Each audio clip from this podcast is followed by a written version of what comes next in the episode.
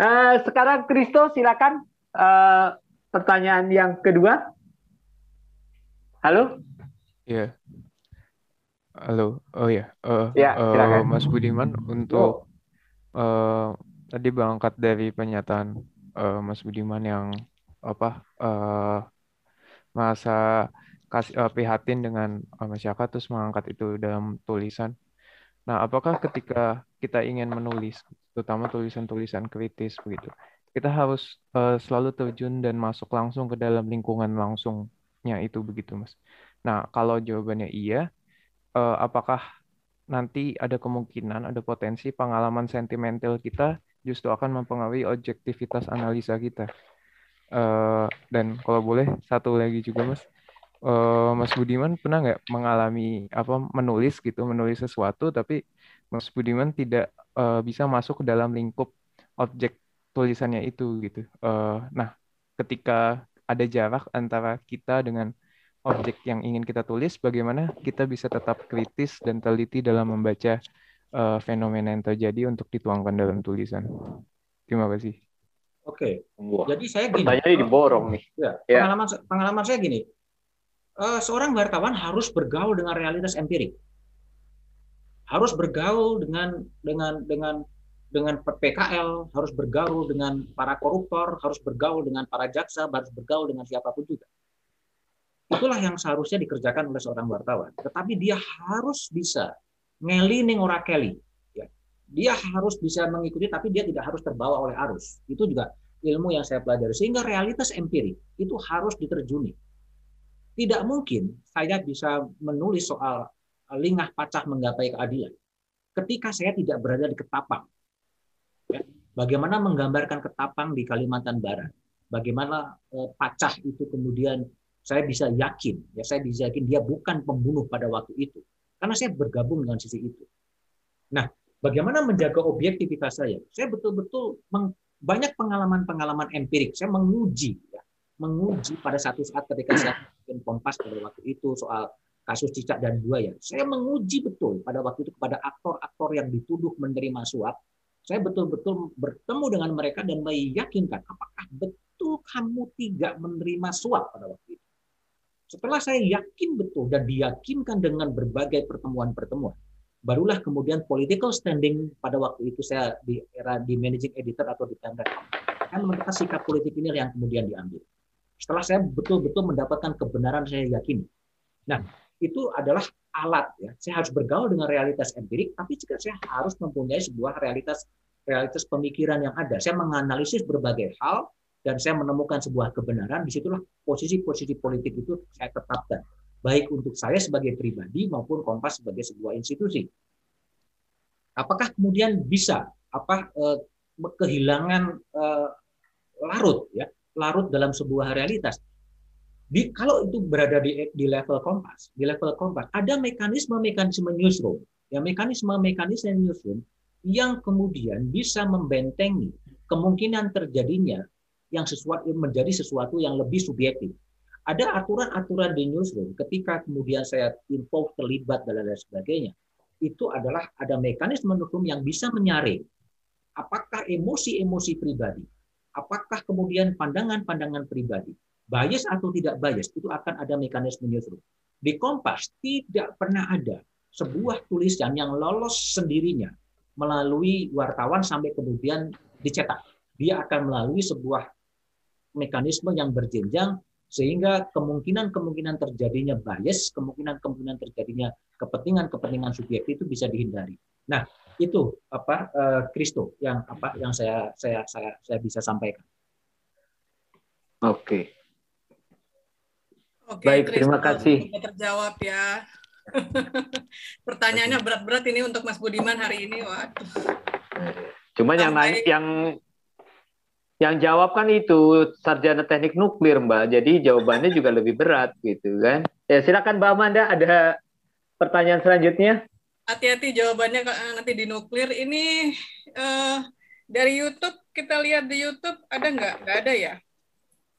Belum. Dari YouTube, belum ada yang masuk. ada. Salam semuanya Mas Wanto.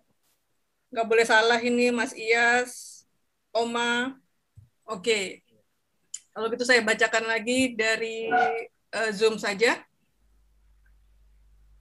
Dari Ahisa Novianti, katanya beberapa buku yang Mas Budiman tulis adalah memoir. Bagaimana cara menulis memoir yang berbobot dan apakah bisa memakai anonim untuk menyamarkan tokoh-tokoh di dalamnya? Terima kasih. Uh, saya tidak pernah menulis memoir. Bukan. Saya belum pernah menulis memoir. Apa yang saya tulis adalah based on realitas-realitas ya uh, lingah pacah menggapai keadilan itu adalah realitas peradilan sesat yang terjadi di Ketapang bahwa ada aktor-aktornya iya ya. Kemudian uh, pasung kebebasan adalah realitas ketika Pak Habibie mengajukan undang-undang keselamatan dan keamanan negara ya. Kemudian uh, akal-akal akil adalah uh, realitas skandal terbesar di uh, Mahkamah Konstitusi. Lalu kemudian uh, satu meja adalah transformasi ya. Transformasi dari uh, media televisi ya. Media televisi kemudian uh, saya ingin mengembangkan satu meja menjadi satu-satunya talk show yang multi platform ya. Yang multi platform main main platformnya adalah Kompas TV yang lebih analytical itu ada di harian Kompas. Yang sifatnya breaking news itu ada di apa di kompas.com atau di Kompas ID ya. Yang orang ingin mendengar uh, pendengar orang yang ingin mendengarkan radio bisa ada di Sonora, tetapi orang yang ingin ingin melihat eh, mendengarkan perdebatan-perdebatan di satu meja itu ada di YouTube, ada di YouTube dan ada di podcast. Sehingga hmm. talk show yang multi platform itu kemudian saya kembangkan dan saya jadikan satu meja. Dan satu meja itu dengan dengan quote unquote apa yang disebut sebagai ideologi dan saya yakini adalah kekuatan tengah. Bagaimana jalan tengah? ya jalan tengah tidak berada di state, tidak berada di society, tapi media itu adalah sebagai intermediasi yang menghubungkan antara state dan society. Dan bagi saya itu adalah ujian, ya ujian sebuah eksperimentasi jurnalistik, eksperimentasi di Google karena di Google itu adalah pilihannya adalah if you are not me, you against me. Kalau tidak di kanan, di kiri. Dan saya sengaja mengambil posisi tengah. Nah itulah yang kemudian eksperimen-eksperimen itu saya kembangkan ketika satu meja kemudian mengembangkan baik pihak pro dan kontra dan kemudian saya menentukan posisi-posisi politik di tengah di satu meja satu meja Rabu malam ulasannya di Jumat eh, pagi di harian Kompas tetapi pilihan-pilihan tema yang ada itu kemudian menjadi buku dan itu ditulis bukan saya tetapi oleh eh, teman-teman saya di Kompas tapi itu disarikan dari eh, apa eh, Tokyo di satu meja. Hmm. Ya oh. mungkin ini yang dilihat oh. oleh ini Mas Budiman yang lain barangkali.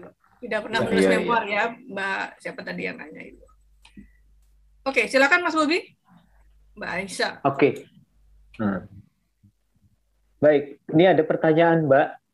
Halo, suara saya kedengar? Ya. Kedengaran okay. Mas. Uh, dari uh, Teku Hendra Kumala. Sebagai seorang jurnalis tentu memiliki agenda kerja yang padat yang dihadapkan dengan berita setiap hari dengan isu yang beragam. Bagaimana mengatur waktu antara menjalankan tugas jurnalistik dan menulis buku? Apakah bahan-bahan buku itu dikumpulkan dari hasil kerja jurnalistik? Nah, ini menurut saya mungkin yang lebih relevan buku-buku yang awal ini ya Mas ya, akal-akal akil dan hingga paca ya. Gimana tuh Mas? Iya, Uh, betul. Hmm. Jadi kalau saya sebagai wartawan dan itu saya diajarkan juga oleh Pak Yakob, buku adalah mahkota seorang wartawan. Ya, uh, ketika hmm. dia menggali fakta, ketika dia menjadi wartawan, Anda harus menentukan tujuanmu itu menjadi apa. Apakah dia hanya sekedar wartawan dan kemudian menulis dan kemudian dimuat dan kemudian selesai, ataukah Anda ingin membuat sesuatu, ya sesuatu itu bisa buku, bisa video, bisa konten YouTube, itu akan menentukan bagaimana Anda bekerja. Kalau pertanyaannya tadi adalah, apakah kemudian sambil saya menjadi wartawan, kemudian saya menulis buku? Iya. Ketika saya datang ke Pontianak, datang ke Ketapang untuk menulis untuk harian Kompas, menulis lingah pacak, pada saat itu pula saya mengumpulkan berbagai dokumen, berbagai putusan pengadilan yang itu tidak semuanya bisa dimuat di harian Kompas dan itu kemudian saya bukukan. Hmm. Ketika kemudian saya menulis soal pasung kebebasan, saya berada di demo-demo mahasiswa Saya berada di gedung-gedung DPR, saya mempelajari sebuah dokumen-dokumen, saya tulis di harian Kompas, dan dokumen-dokumen yang saya kumpulkan itu kemudian saya bukukan menjadi sebuah buku. Nah, sehingga kalau menjawab pertanyaan yang lebih pendek, apakah kerja wartawan dan kerja menulis buku itu bisa seiring dan sejalan? Saya jawab iya. Tapi wartawan yang punya tujuan, ya, punya tujuan dia harus bisa men-set agenda lebih awal. Saya ingin menjadi wartawan di daerah tertentu, dan kemudian ketika saya menjadi wartawan, bukan hanya wartawan, saya sepeninggal saya di daerah tertentu, saya harus kemudian bisa melahirkan buku. Sama dengan saya, ketika dua setengah tahun lagi saya akan pensiun, saya akan menuliskan apa yang saya alami sebagai wartawan menjadi sebuah buku dan mungkin itu behind the story ya, behind the story pergolakan-pergolakan yang yang yang yang ada yang yang kemudian terjadi sehingga nah, buku itu yeah. adalah menjadi sebuah catatan perjalanan sebuah perja perjalanan jurnalistik saya melintasi berbagai peristiwa dan melintasi berbagai platform dan minimal saya bisa memberikan kontribusi kepada generasi muda di Kompas untuk mempelajari Kompas itu kemudian seperti apa dan berinteraksi dengan berbagai kanal itu menjadi seperti apa. Kira-kira begitu.